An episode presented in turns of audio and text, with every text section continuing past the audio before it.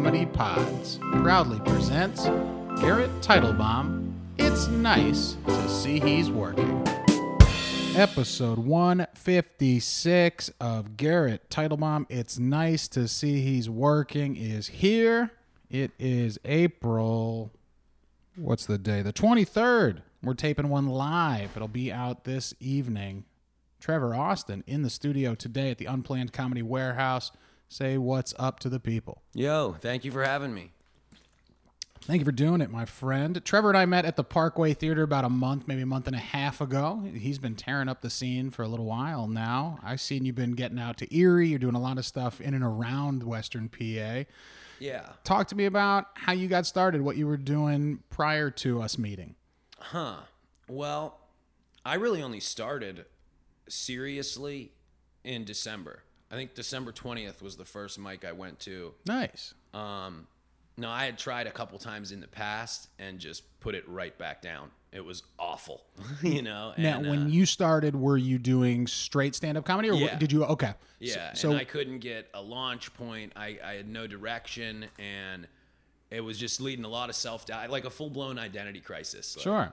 I was like mad at my friends, like Like they told it. me I was funny. I did that in front of people, you know. And uh, then a close friend of mine actually, he kept saying, "Go up there with the instrument. It's just kind of it's something different, and uh, not a lot of people do it."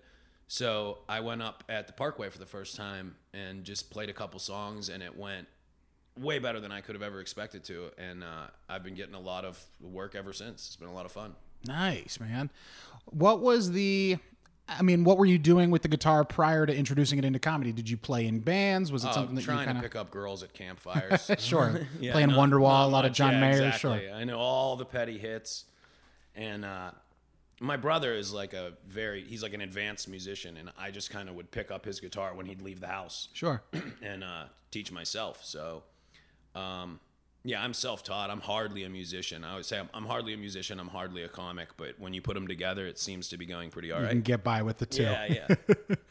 Now, I mean, with your song structure, are you trying to change it up? Are you trying to become more of a musician? Or are you really just trying to get it to the point where they can sing along? Hopefully, people are buying in and listening to what you're talking about. the end game you know i'm also kind of taking it one day at a time you know i Smart. get bookings i'm not going to get booked based on someone seeing me play funny songs and then go without an instrument Smart. but the Yeah. end game for me is to slowly transition and kind of phase into just doing regular stand up and i'll always have it as a tool i you know i, I can always kind of do both it uh, it also enables me to do uh, like i've only been doing this like i said for four or five months That's impressive, man. I can. I've done a handful of twenty minute sets. Wow. Um, it's a lot easier with the music. I mean, it's four Sure. songs right off the bat. You're at twelve minutes. Yeah. You know, so um, it's kind of given me versatility and the ability to be booked. Um, so yeah, it's been a blessing, man. I'm having a lot of fun. Sometimes I, I don't pause enough to think about how awesome these last four or five months have been. Yeah, so. certainly. And there's been a lot of guys who've really, really helped as far as I mean, on my own, I would just still be going to the same three mics, you know. And a lot of people have,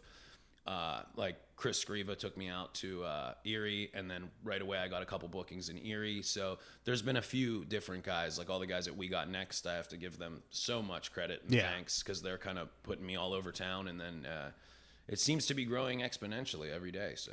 That's good, man. Now, when you say like the goal is to be able to like have it be a part of the act, do you, do you have like comedy influences that you use the guitar, like a Nick Thune or a Steve uh, Merchant? Not Steve Merchant. I've actually never heard of those two. Stephen Merchant is a writer for The Office. That's not who I'm. I'm Stephen Lynch is who I was Yeah, thinking of. yeah, okay. One time, uh, I've had mic hosts bring me up on stage and say, "Ladies and gentlemen, Stephen Lynch." Oh, I, I mean Trevor Austin, and it wasn't a compliment, you know. But uh, yeah, I, I I like to think because I, I hear Bo Burnham all the time too. Yeah. And I would like to think the only thing I have in common with someone like Stephen Lynch is that I have a guitar. Uh, Tom Petty has a guitar too, so I'd like to think it's different. It's not that different. Sure. but I wouldn't say influences. Really, full disclosure, it's kind of just a crutch. It's like it's a way to get up and uh, interact with the audience and loosen things up without, uh, you know, it's, it's just a way to get the room over quickly, and then I, I can tell some jokes. They land a little easier, and um, yeah, that's about. You're still treating it like it's a shield. Yeah, to yeah. My you. influences would hate me. I think my influences would be like this gimmicky musical comic. Get them off. But uh, uh, there's the saying like the audience will tell you, and the audience has been digging it, so I can't. The mic uh, doesn't yeah, lie at the end of the day. complain. Yeah, absolutely. Have you noticed a difference between like an Erie, Pennsylvania audience and some of the stuff you've been able to do around here? Oh man, I actually have a pretty funny story about Erie. Um, I struggle sometimes. If my biggest difficulty is to stay within the parameters of present day society's standards as far as what is okay and what is not okay to say. Sure. Um, I'm, I'm I'm almost like you could call me like a nihilist socially. Like I, I don't care what you say. I mean I I know all the dead babies jokes. you know I, nothing really can offend me. Got that Jeselnik act down. Yeah, yeah, nothing offends me in in that sense. But then I, I also struggle to remember. I think everybody struggles to remember. Not everybody is exactly like you, Right. and I try to keep that in the front of my mind.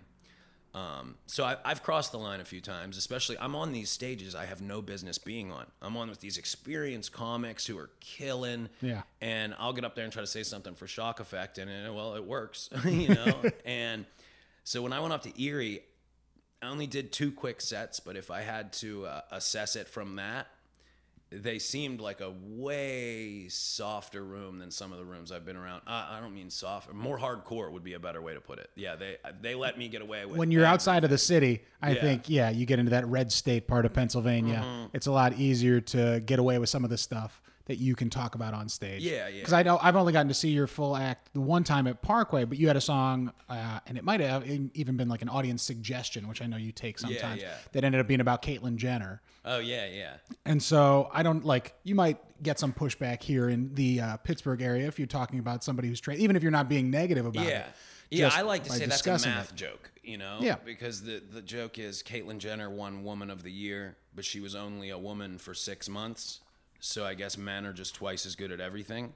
It's a math joke. That's six funny. months, 12 months, whatever. Right. But I also have, oh man, I have really, if you needed me to, I have 30 minutes on Chick fil A. I love Chick Fil A, and it's it's it's kind of like a joke of you know it's not anti-LGBT, it's pro Chick Fil A. I've had that really go wrong in a couple rooms here, and up in that room, I was I was nervous to do it because there were a lot of people in the crowd who protest Chick Fil A. I you you could tell, Yeah. and they loved it. It went over real smooth. So sometimes it's, you, you can say the same exact words, the same pace in two different places, and you'll really upset someone, which I hate. I can't stand that, man. Um, Offending people. yeah, I can't stand it, but I also can't help it. Is is the way I Sure. feel like I I don't like that it happens, but it's just kind of you want to stay true to yourself. You have to push buttons as a comedian, and you have to be willing to get to that line and figure out where it is for you, Yeah. what you're comfortable to say or talk about on stage. And I think the audience, if they like you, and if the guitar is the way that you ingratiate yourself, it's a lot easier to then be like, okay, well, how far can I push things? Oh, it what am I willing to? Yeah, for sure. It softens the blow. You put three upbeat chords behind anything, and all of a sudden it's it's okay. Well, and it's just different than what's going on when you see comic after comic after Yeah. comic, and it's it's at least okay. What's different about this person? You have a very obvious differentiator off Yeah. the bat that the audience can hear and see. Yeah, if you want a show that's stylistically diverse, it's very beneficial that I get plugged in a lot in those places. Like, oh, Sure. we can throw this in the middle of the night and switch it up. Also, there's the other side of that sword, which is not everybody wants music going on before them, which I fully understand that too. So, but it, it's certainly opened more doors than it's closed. Yeah. Has there been an audience member or a reaction to one of your jokes or songs that has, like you said, you don't want to offend people? Yeah. That somebody's been upset or bothered by something they talked to you about? Uh, yeah, I mean, on, now that I think about it, I've probably only done like 60 shows. And, Yeah, sure. And it's probably happened at 10 of them, Okay. you know, but, uh, again, that's because you're going there, you know. I've, Yeah. al- I've also been complimented by a lot of people that say I know how to tiptoe right up to the line and then step back off of it, which that you know that's the nicest compliment. And that's the I've goal. gotten in comedy. yet. Yeah, sure. Um, so it, it's happened, and then I, I usually what happens is it's relatively neutralized because then the the soft weakling inside of me comes right out. And, oh my goodness, I am so sorry. I never ever want to hurt anybody's feelings, you know. And uh, so I've never had any like r- real problems. I've never been asked not to come back or anything. Well, that's anywhere, positive. yeah. Yet. Knock on wood. Now I know you're in the midst of the you're two rounds into the improv contest. Tomorrow night is the finals. Yeah. At the Pittsburgh Improv, newly remodeled. How have those sets gone in the larger venue compared to a lot of what we have in town? Um Well, I'll be honest. I don't. I have. I've kind of got over my nerves in most places. I get very nervous before I go on there. Sure. Just because it it feels like a bigger deal, and I I'm trying to talk myself down as though it's really just an open mic contest, virtually. You know. Very much, yeah. Uh, the first round, I I did all written stuff that I have, and you know it's five minutes. I rushed through it to make sure I got it all in. Yeah. I didn't have the best set.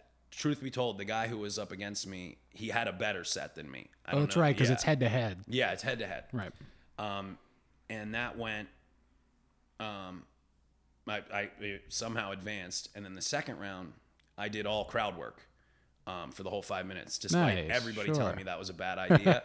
and it's you're striking oil because it we hit it went great Right. and uh, I was up against uh, Vanessa Sinclair who's hilarious Very and funny. like seasoned and five times the performer I am and it was just kind of a uh, it was a perfect storm of just like the improv went really well and uh, so here I am somehow on the finals in that stage Well, and I think mm-hmm. for an audience, a lot of times they just like seeing that stuff that doesn't feel rehearsed. And it, it puts Yeah. you in the room. It's real. It's even if it's not all 100% off the cuff, it Yeah. feels like it is to the audience. And Yeah. that's what's important is it feels like it's not something you've rehearsed or it's it's not recreatable is ultimately yeah, what yeah. it comes it's down to. It's the to. same exact thing you want to do with traditional stand up. It's just, I, I mean, I'd be lying if I said it's not much easier to do with music. Yeah. You can act like you're just kind of riffing on a song. And, um, but yeah, that the second round at the improv was the most fun I've had in a long time doing stand up. And I was like, awesome. I don't know if i it's like I don't even want to go back. I'm like, oh, that I want that to be the last bite of food. You know, that was that was the corner with the crust and the cheese on it. It's like, but uh, it'll be fun tomorrow. You so know, you're that- going in how many people in the finals? eight. And it's not head to head at this point. It's just winner take all. You know what? I'm not. I know it's winner take all. Okay. But I'm not sure if they do audience vote again or if it's judges vote. Oh, sure. I'm gonna find out when I get there and then plan my set accordingly. Because I was about to say, so you got no plan No going plan. into tomorrow. if it's audience vote, I'm gonna do. So there's sort of a plan. If it's audience vote, I'm gonna do all crowd work and Okay. just roll the dice again, see how that goes. Um, if it's judges vote, I think I might do my regular stuff because it's got like the best word play jokes. And Yeah. I don't know how they're gonna judge it. Are they gonna judge it based off crowd reaction or? Because I, I think I'm the only guy who hasn't repeated anything yet. See, that's an impressive feat to go up there and just be like, I'm going to totally be different than the first five. Yeah. Um, do you have more time in the finals? Yeah, you get eight minutes. Okay, nice. So, e- I'll- either I'll way, you got a mix little bit. both. Yeah. Because eight minutes, ultimately, what are you going to get through? Three songs? Yeah, If- exactly. and you're, and you're So- cutting it close. Then, like you said, with all those like shorter sets, anything less than 10 minutes, it becomes so imperative to feel comfortable and not feel like you're rushing to get Yeah. to the next thing. Yeah. Which I think is how a lot, they're like, let me fit in this extra joke. You're like, if you just slow down, Yeah, you'd be better off taking one out. Enjoy the just laughter. Nailing two jokes or whatever. sit there know? and pause in that laughter. Let them have fun. It's about them too. Yeah, that's probably one of the most difficult things as far as being new like that. Absolutely. But uh, that's why the improv helps because I'm not trying to get through anything rehearsed. I know when to pause in that. you Right. know? So, what pushed you to start in December after taking some time off, dipping your toe in, trying it without the guitar? Um, well, two things. I saw Adam Sandler's new special. Um, have you seen it? I've seen the first like 25 minutes of it. I haven't oh, finished it. Oh, I thought it. it was going to be horrendous. Yeah. And I didn't even think it was good until about a half hour in. Okay. It started getting better. And I instantly looked at it and thought, I can do that. You know, Sure. I was watching I was watching like my favorite comics like Stanhope and Bill Burr and I was looking and being like I don't know why you even thought you could do this. Like I, once I got on stage a few times and was able to analyze what they're doing Yeah. and really look at it as, oh yeah, they're not just talking. There's No. a lot more going on there. And I was like, oh, I can never ever do that. And then I saw Sandler's special and I was like, maybe I could do something more along the lines of that. And then also one of my good buddies actually who passed away. Uh, he passed away about a month and a half ago, and he was like the catalyst to. He forced me on stage for the first few times. Love that. That's great. Yeah, so I'm performing for him tomorrow. That's for sure. My buddy Marky D. A lot. He was he was doing mics. He was an open micer too. I knew the name, and I think I met him at a mic, but I know that He was probably out of Parkway with us. That Yeah. He, he was everywhere I went. So that's nice to have somebody like that, and it's unfortunate that he passed away. That's got to Yeah. have at least made this last month where you are working consistently and you're starting to get these bigger bookings Yeah. feel a little bit bittersweet because you don't have it to share with Yeah, yeah, absolutely. And it's also, I mean, for me, it's been an avoidance tactic. Like I'm doing mics every night because I don't want to think about anything else. Yeah. You know? So it's been a blessing, and it's really nice that all these people on the scene knew him too. So it's like I, it, it's it's been easier to mourn and connect with other people. Good. Because had we not started doing stand up four, five, six months ago. Nobody else would have known him in my whole life, you know. And Right. it- so it's kind of nice that his memory kind of lives on through what I'm doing now. Absolutely. What does a typical week look like for you now? Like what what's your kind of itinerary on a typical schedule here in the Pittsburgh comedy, comedy scene? schedule. Lately, I've been doing, I guess, Moose Monday, um, Dee's Cafe Tuesday. Sometimes I go over to Papa Da Vinci's after. Sure. Um, get yelled at by a bunch of college kids. They'll do that. It's fun though. Yeah, I, li- I like a battle room because I have an instrument to battle back with. Fair. you know, a lot of people hate a battle room because you can't talk. but- I like Papa's and Scarps for that Oh, reason. Scarps is the best. It's- so I'm at Scarps every Wednesday Are for you? sure. Nice. You know what I quit doing was Beer Hive a while ago. Um, just I don't know why. I'm just it, it can be hit or miss as far as getting an audience upstairs. I'm a big fan of the venue. I host trivia there every yeah, Thursday yeah. I at need seven, to go back. That's for sure. and I'm hoping that once Colin moves here in a few months, that the room still kind of has the same vibe to it when you do it. But it's a room that when the audience is up there and they're paying attention is great. Yeah. And it's a fun. You get to do a little bit longer sometimes, and it's Yeah. nice to have like more than five minutes anywhere you go. Yeah, yeah. I mean, I like the food and the beer too. Oh, absolutely. Yeah, they do Beer good work. On the strip. The Beer Hive. Stop by for trivia every Thursday or their comedy night on Wednesday night. And then Thursday night, what's your uh, comedy schedule? Thursday is ironically it's everybody's night on, and I, Yeah. I usually take it as a night off. Really? I'll go. I go to Hambones and hang out and talk to everybody. Just don't And, want the uh, late spot. Yeah, and I, I used to go to our bar and do that and let your soul kind of rot. that place was, it was fun though. I like the the grungier the better, almost with all my tastes. Yeah. But uh, yeah, I go to Hambones pretty much and just kind of take it in a little bit and talk to everybody and uh, hang out. So Thursday is my comedy night off that I still go and Still network. still do Still. the same thing. Yeah, I'm realizing I don't have any other hobbies now. Um, What did you do before this? yeah, right. Right. What did I do? What were you filling your idle time with? Yeah. devil's hands, man. and uh, Friday actually is probably my favorite mic in the city at Parkway, where where we met. Zach Sipley's room. Yeah, Yeah. yeah, yeah, dude. Uh, it sounds like egotistical, but I always feel kind of like how Dwyane Wade probably feels in Miami. Like that's the first mic I ever went on. And Yeah. They let me have extra time and stuff, and I know that you know the owners of the place are great, and I just love that venue. Yeah. It's so cool with the old marquee and the rooms. You, I mean, I've been in there a handful of times where it's just comics, and it's a blast. It's still fun. I've been in there a few times where the room is packed and it's like shockingly good, you know? So I love going to Parkway. And then lately I've had a show almost every Saturday. Great. Um, yeah. yeah, no, I, I mean, I, my goal was I had a couple different goals I set for the comedy year. You know, I was like, by the end of the year, I want to have had a paid gig. I want to, you know, at first it was just book a show, and you know, I'm crossing off. It's like I need to sit down and re-evaluate what my goals need to be. You're gonna have 'em because I'm done. also falling into a trap of I've put together ten that I can do in my sleep. Sure. And most people spend a lot more time before they start getting bookings and doing stuff like that. So I've noticed I'm not really growing.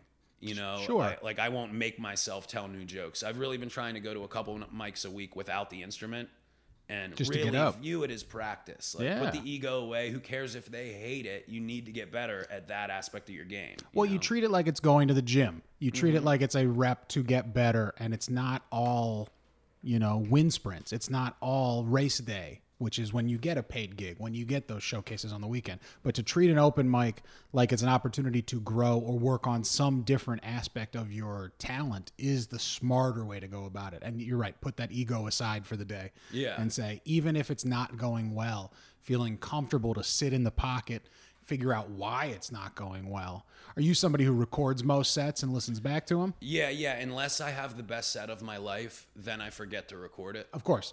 My favorite got of all. four out there in the ether that I'm like, maybe they weren't that good because I, I thought I had one of those the other night, and then I listened back and I was like, eh, it was okay. I've taped almost everyone, and there's maybe five that I don't have audio of, and one of them is like the white whale of shows Yeah, that I was yeah. like everything hit. I felt perfect, and it's like it'll never be. Yeah, leave that where it is. It probably wasn't as good as you thought when you listen true. back. But um, yeah, I, I try to record everything.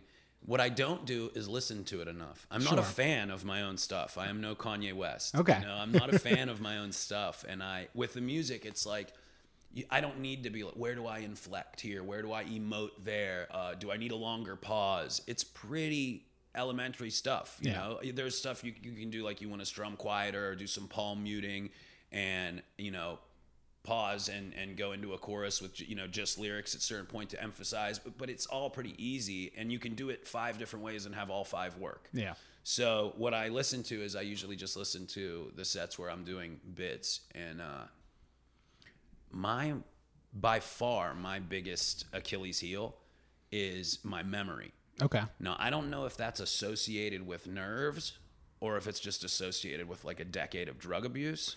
I think it's both. I think it's one of the definitely one of the side effects of a few yeah. drugs. Yeah. So it's like I- I'll get up there and I can hit all the taglines and all the punchlines, however, in no particular order. You Okay. know, and I, I try to be like, well, I start here and I end up here, and I know there's stuff in between, and uh, I guess I get I'm hoping with just repetition. But that's why it's been such a blessing to. I, I like to think I do something that's very unique that I can make up for that in other ways. Sure. With, uh, my act is like. Uh, I'd like to think of it as it's like a car wreck. You know what I mean? In a good way. You know, so, I do- can. Do you operate like the white stripes when you go up and you have no idea what you're going to open with? Or do you typically have like this is what I this is how I get into the set? See, that's why I didn't like that first set I had at the improv. Okay. Because I went up with a full on five minute bullet by bullet plan and I hit it all, which I was proud of. I was like, look at that, you remembered. um, but also, it didn't feel good. It didn't like capture the energy that I think draws people in to enjoy when I have a good set. Sure. So, um, there are a lot of times, like if you want to come out to the Parkway Theater on Friday nights, that that is the place where usually I have very little plan and just kind of screw around. It feels like I'm in my basement. It's fun there. Yeah. Um, and that's what I did in the second round, and that really worked. But you're also playing with fire there because there's nothing worse than sitting and stirring and like you know someone requests a song or idea or something and you've got nothing. Oh, is that feeling horrible? Oh yeah. Especially I mean, do you almost every set open up some sort of an improv situation where you have to every be loose? every single set. Um, Nice. if I only have five minutes, that's the only time I've ever not done it. Sure. Because it's just you don't have time to get into it. No. But even with a lot of five minute sets, I do that. That's that's another one for me. It's like the end game is either to put the mus- the instrument down. Or to do fully improv, or like just some sets bring the guitar and say we're gonna make up songs as we go, because that's kind of uh, my bread and butter and what all my friends. Everyone has friends that were like, "You should do stand up." This is what you were meant to do. Yeah, where I heard that was sitting around campfires trying to impress girls and Being just silly and having screwing fun. around and singing funny songs about whatever. Do you for the is that where you get a lot of the stuff that becomes actual songs or are you sitting down when you started and writing a little bit more too? I have a lot of songs that were someone yells something out in the audience and then it becomes a song. yeah. Like, uh, really, I don't know why I can't think of one off the top of my head. Well, the Caitlyn Jenner thing. That's how that started. I think that was a suggestion that night at Parkway So actually. someone yells something out, and then I I do go back through the recordings for that. Oh, What did I say about that? That was that worked, and uh, and you know, and tweak it and adjust it. But for the most part, I have like I have like ten little one and a half to three minute songs, and I can plug them in in and out wherever interchangeably, mm-hmm. and then from there, what, what what seems to get people to enjoy it the most because everyone's I know now that I've become close friends with a lot of comics who are talented as hell and I respect them. Yeah. I know the eye roll of, oh, this guy's bringing a guitar to the stage. I I can feel it on me like like a like sleep paralysis pushing down. like I can just feel it. Like, yeah, I know I'm bringing an instrument up here. And that's why I try to change it up. I'll go piano, ukulele, guitar, just to show Very some cool, versatility. sure. Yeah, and uh, add an element of of I'm just goofing around up here. P- throw an instrument up. I'll play the cowbell. You know. Have you played the piano at Hambones? Uh, not at Hambones. No. Oh, okay. Nice. I did it Parkway one time. That is a fancy. Oh piano. yeah, they got a nice one back there. Yeah, there. it's real nice. Um, but yeah, I uh, I forget what we were talking about. Life, man. yeah, right. We're doing it. Just spitting out life stories. Well, we do a segment on the show each week. It'll get us into something maybe a little bit different or heavier than where we are right now, just talking comedy. But you can catch out Trevor tomorrow night at the Pittsburgh Improv. This segment I call Always Improving. It's been sponsored by the Greenbrier Treatment Center, and they are restoring hope and recovering lives here in Western Pennsylvania. They can be reached at 1 800 637 HOPE or greenbrier.net. And the question I ask each week is what do you think is the one thing that we could do to help improve the human experience on Earth for everybody? Try to make this place a little bit better for all of mankind. Trevor, Austin, what do you think we can do to what we make could this do planet is better? there's a lot of comics in this city, and when they come onto a podcast, you could send them that question a week in advance so Oh, they sure. can come up with a better answer. Yeah. No, I'm just being an idiot. Um, yeah, I. Uh, let me think here. And I can I promise you, the comics that have come on this show have had all sorts of different answers. Yeah, yeah. I, I can already feel my answer being controversial, but I don't feel that it should be at all. Well, we'll talk it through. So, I think that, and I'm, I'm not a Bible thumping kind of person by any stretch of the imagination. Do you consider yourself a believer? I'm a very recently renewed believer. I went, yeah, Okay. I went deep into the, the Bill Maher hole and like like an angry 13 year old atheist who's mad his parents made him go to church. I was like, yeah, it can't be real. And it really is a child's view on the situation. Yeah, I'm sure a lot of those stories are not true. You Right. know, I'm an adult. They don't all have to be- with any religion. No one's flying down from the sky or coming back up to it. Correct. Sure. Um, there is there's something to be said for as far as a cohesive society in my opinion a common you know a common faith or a common direction or a common goal is what really seems to drive most successful civilizations throughout all of time and i like to use the example of look at the military uh, our country right now is so insanely divided on every level. Yep. And if you hang out with a bunch of military dudes and they get drunk with them, uh, or not for Greenbrier, sorry, um, but you, you know what I'm saying. If you spend time around some of these people i with their guard down, they'll say things to each other that are abhorrent, you know, that are filthy and whether you know racist or whatever you want to say. But they're all pointing their guns in the same direction at the end of the day. They have a common goal, they have a common mission, objective, and a common enemy. They're aiming their gun at the same thing. So those things, they tend to rise above those things. Um, so what I find is our society for years had a common goal. Now, in the age of information, we've never been farther away from faith ever before in this country. No, We're- that's true. We're very much farther away from it. Uh, just statistically, you know, each belief in each religion is going down, belief in atheism is going up. I think the amount of people that are our age in their 30s or thereabouts would it, the number is drastically lower than my parents' generation when they were in their 30s.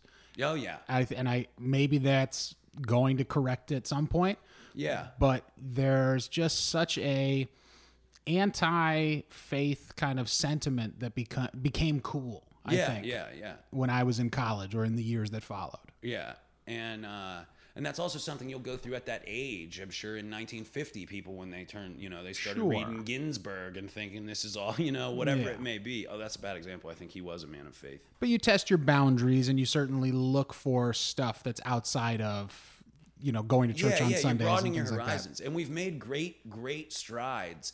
That's another thing. Uh, it doesn't have to be faith that is this common goal because I, I think things may have gotten slightly too messy for that. But uh, you know, th- th- we're we're a melting pot. We've made great strides in things like gay rights and one thing or another. But there there need be some ethic, one some common goal that everyone can uh, everyone can get behind or understand because right now there there's warring factions all over and if I could pick one thing yeah that here's here's my answer if I could pick one thing it would be to spread gratitude and a feeling and an attitude of gratitude every single morning of um, you know for, for for forever and i don't do this anymore i would wake up and write out 10 things i'm thankful for great and grateful for write it out i was actually writing it in cursive with my non-dominant hand Wow. Because that makes you think about it. Sure. You really have to focus to write in cursive with your non-dominant hand. I don't even like writing in cursive with my right hand. Exactly. Cursive's gone. Um, They don't even now teach I it really to sound kids. like an old man. There's no religion, and these kids can't even write in cursive There's anymore. no cursive left. But uh, yeah, I think gratitude would be the thing because we are all so quick on either side of any argument. It's uh, you know it's easy to be negative. it's so much easier to be negative. We live in a media driven society where negativity drives views. And now there's all these people who have a phone screen in front of them all day long, just getting a little opium drip of negative, negative, negative, negative. And it's, uh, well, we see what it's done. Yeah. So either either increase gratitude or get rid of the internet. Those would be my two suggestions to fix the world. And I think the internet has so much potential to bring the world together. It has you have every answer to every question in your pocket at any moment. You've got it there ready for you. But I don't think we use it properly. Yeah. And I think right, people are not showing gratitude for what they have. It's a, very much a comparative culture where you're looking at people and having a passive relationship with them through their what they choose to show out through their prism of Facebook Yeah. and Instagram and Twitter. And this is what I present Oh, to the world as who I too. am. Yeah, social media is definitely not something I would still utilize if I didn't have this podcast, stand up shows, and things to yeah, promote. oh, I did not have a Facebook until December of 18. I, think believe you can look on that thing and see that. Yeah. And that's when I did my first mic. And I had people say, my very first comedy song was called The Internet is the Antichrist. and um, it, I, everybody was laughing. It hit. It was a lot of fun. And I walk off, and uh, I forget who it was. Some seasoned comic came up to me and said, "Oh man, you're really funny. You got to get a Facebook." And I was just like, six six six. Go ahead, put it on me. So. I didn't even have any social media until that, and I can catch myself. I mean, I hate it on Yeah. a rudimentary level, but I can catch myself being on it far too much. Yeah. Looking at stuff that's none of my business, getting into conversations with people that aren't productive, you know, like you're arguing with some dude in Milwaukee about nothing, Right. you know, and it's that's bad. And like you said, okay, so every single question we have the answer to sitting right in our pocket. Okay. Uh, let's look at something like GPS, right? It's safer. You won't be lost. You constantly know where things are. There's accessibility and convenience. now, what start- do we sacrifice? If you start giving me directions somewhere, I will be visibly upset at Yeah, you. yeah, yeah. It's like, why would I use that? Right. My, my dad always does that still. He's like, oh, you know where you're going? It's right around here, right? And it's like, yeah, I just listen to the whole thing and then type in the address. So turn left at the old McDonald's. You know where that The is, old right? McDonald's. It's like, no, I don't. I didn't live here. Yeah. Leave me alone, Dad. So there's uh with everything's a double-edged sword. Yeah. So if you you have increased convenience, okay, this is good. What have you sacrificed? You no longer have an innate animal sense of where you are. You know, two generations before us, they knew where true north was at all Right. times. They had to.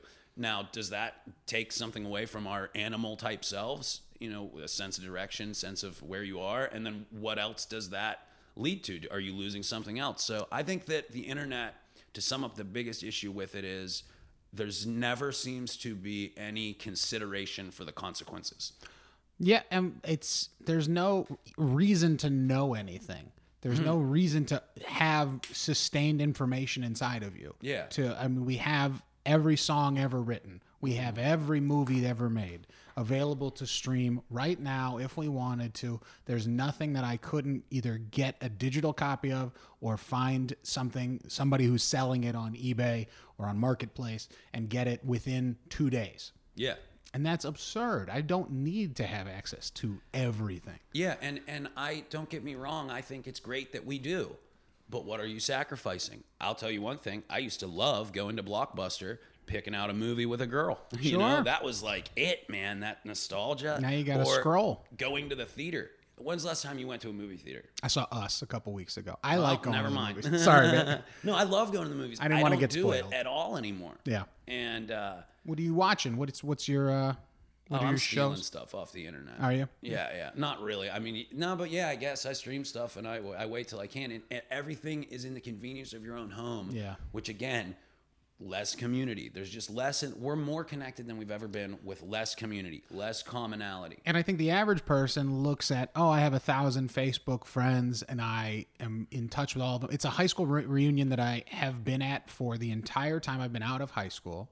That I might see what these people are up to, but I don't talk to them. Yeah. I have a passive relationship where I get to see everything that they want to show me. And if I don't unfollow them or hide them, I'm it's in my face all the time. Yeah. And then but that's not having a real relationship with a human being. That's not how you change hearts and minds and have conversations about faith or what is important Yeah. to somebody. In fact, you're less likely to connect with that person. Right. Oh, I know what they're up to. Okay, checked in. You know. Hey, I'm in your city. Maybe we should hang out. Okay, maybe it's convenient for that if I didn't know you moved to Louisville or Lexington and I yeah, happen to be driving through, but the likelihood of interaction I think is a lot lower than the benefit of having the information on everybody that you know. Yeah. Yeah. Yeah, it's uh, uh, it's it's scary to me because what? How old are you, man? I'm 32, going on 33. Okay, so we are of a last and dying breed, a rare. We're here in in an incredible time in human history where I can vividly remember the internet not being a thing. Sure. You know, I, I guess it's been around, but you know, no one was on the internet when we were six, I mean, seven, eight. no, like, I you know. yeah, we certainly are of a last few years. There might be a few Yeah. people younger than you that don't remember the internet. Yeah.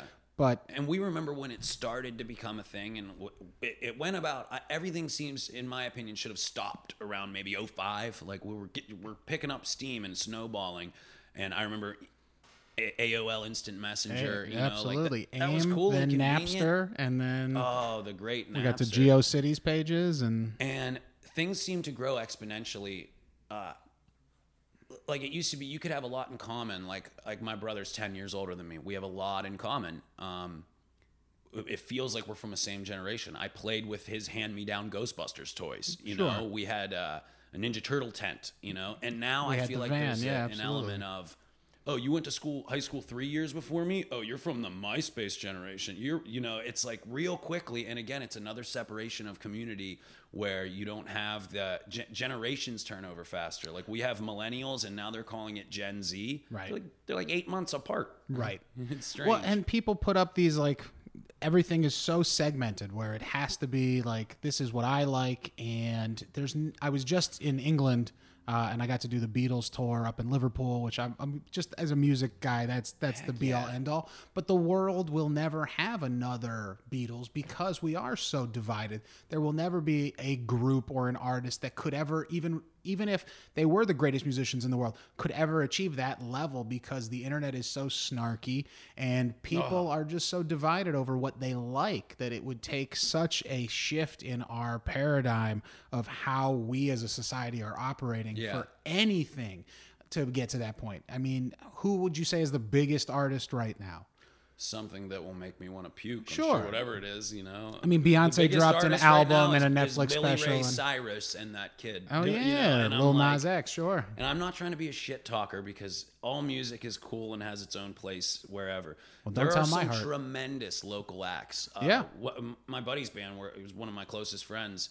Um, I go out and see them on shows, and I, I'm like, I- I'd pay hundred dollars for this ticket. You know, it's so good, and the bands that open for them, the bands that go on after, they're all so good. There's so much happening, and I look at it, and I really think none of you even have a remote chance of making it. you know, And I've you talked to- can dig for music. I've but- talked to local musicians who like don't have any aspiration to if Yeah. they're like if it got to the point where it was my income, I wouldn't enjoy it as much. Yeah, yeah. My buddy's band is gonna make it, by the way. Oh, but you know, there's just a thing of making it. Even you're not gonna be.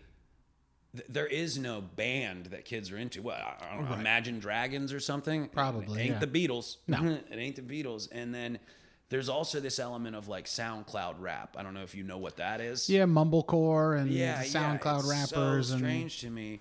And in hindsight, I guess I can see how this is happening slowly over time. And uh, it's not to knock anybody who's into it, but there is.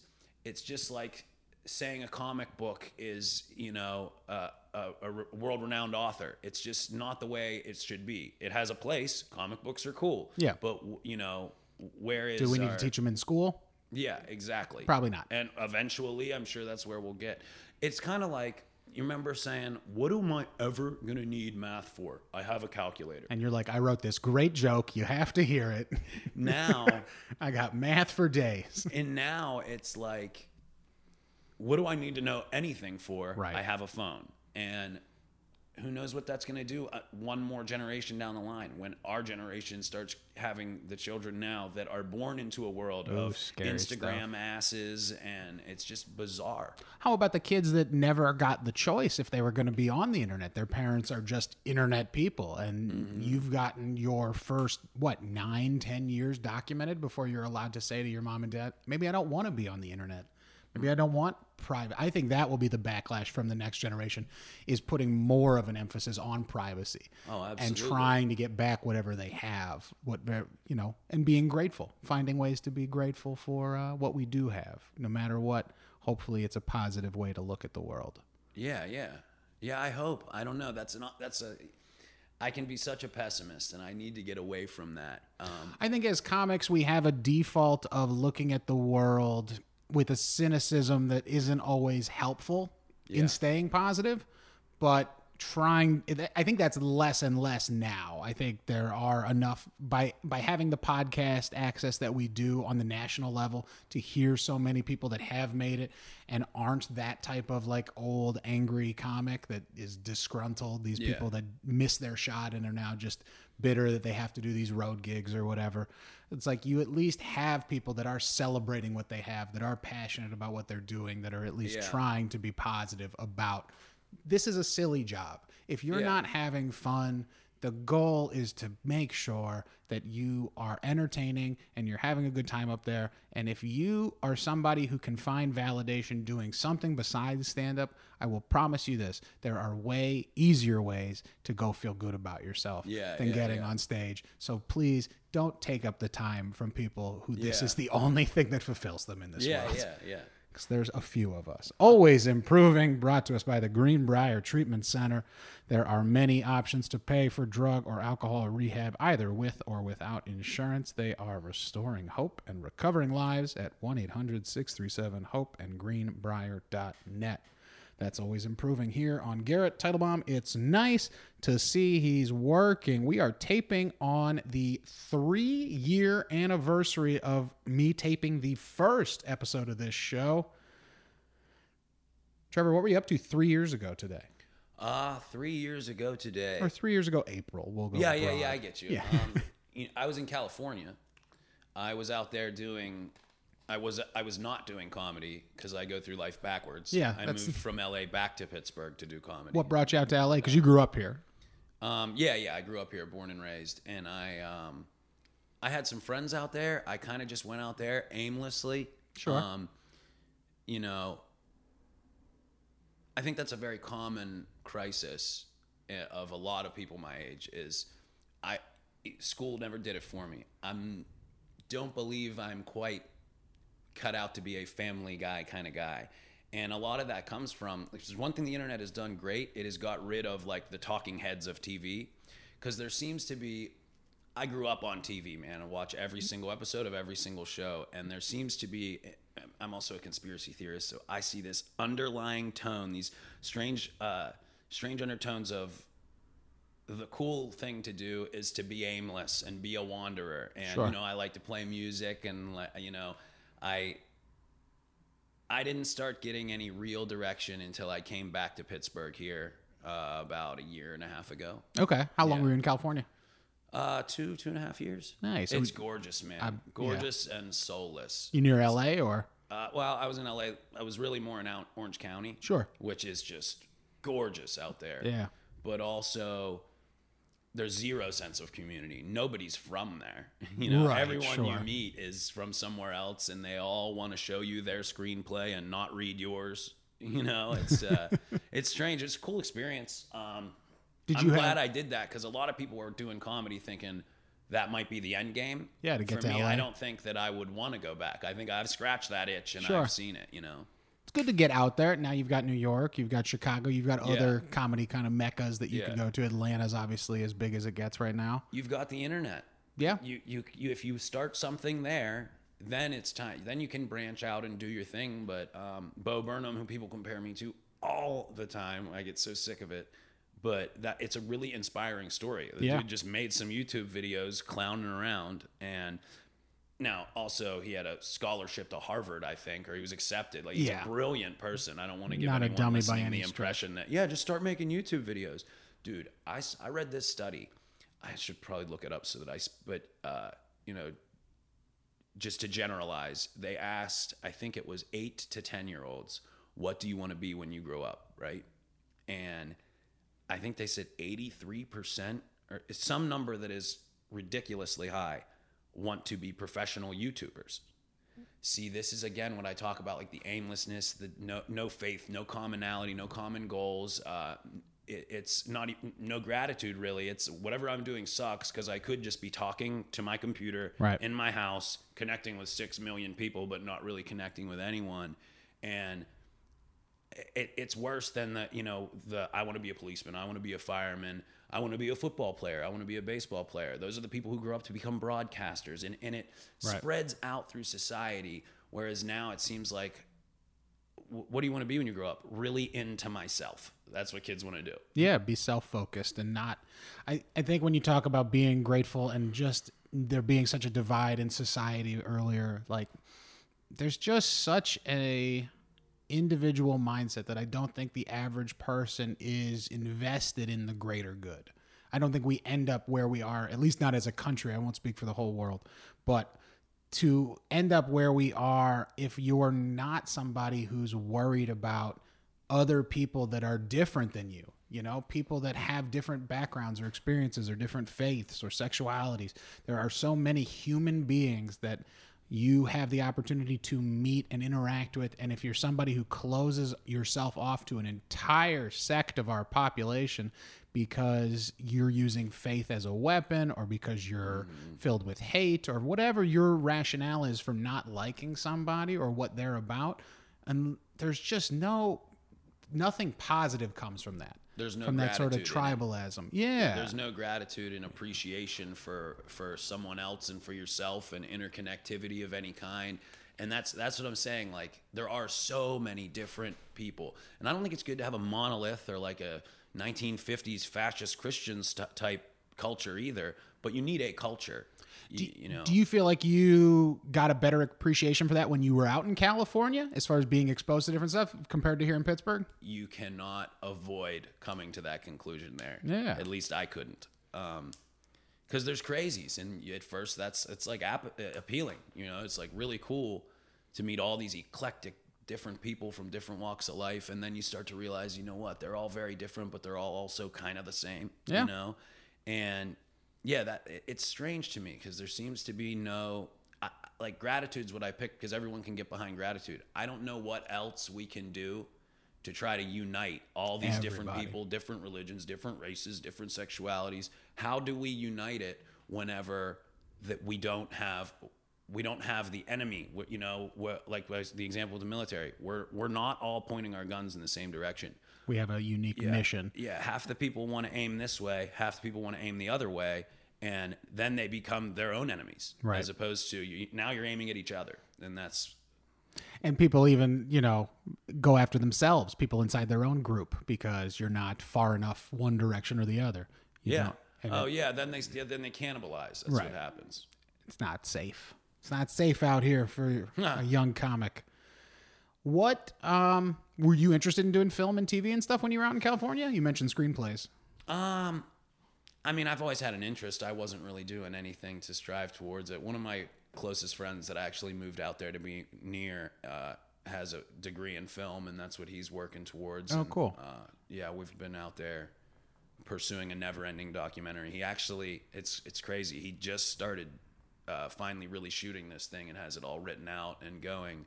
Um, and then, of course, go out to California to do film. He's filming it in New Orleans. Yeah. you know, so.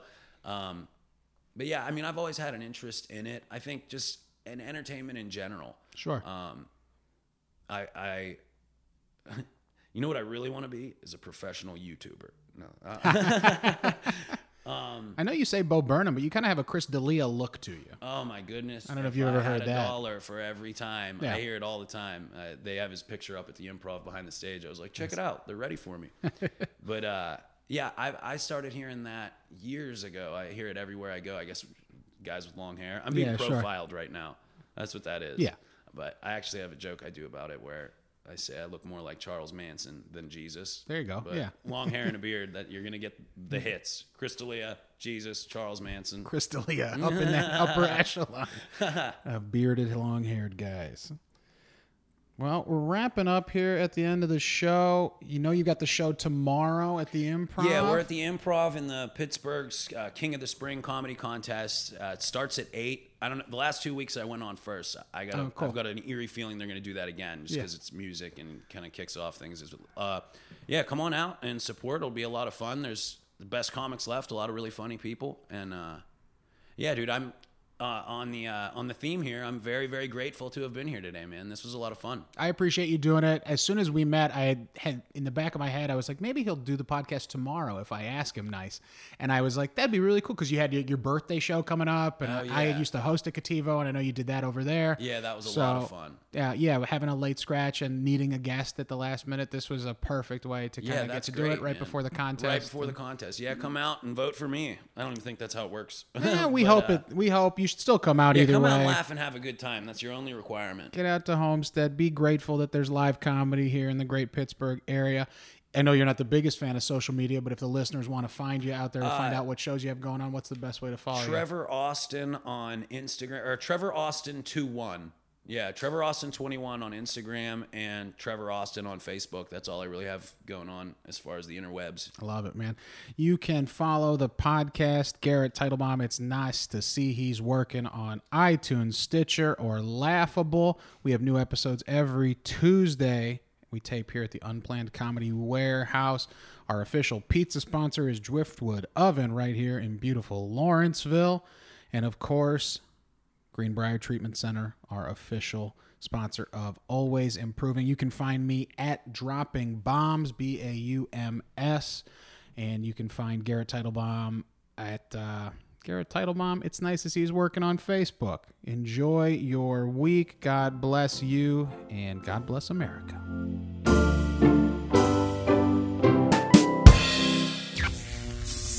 You have been listening to Unplanned Comedy Pods, a podcast collective.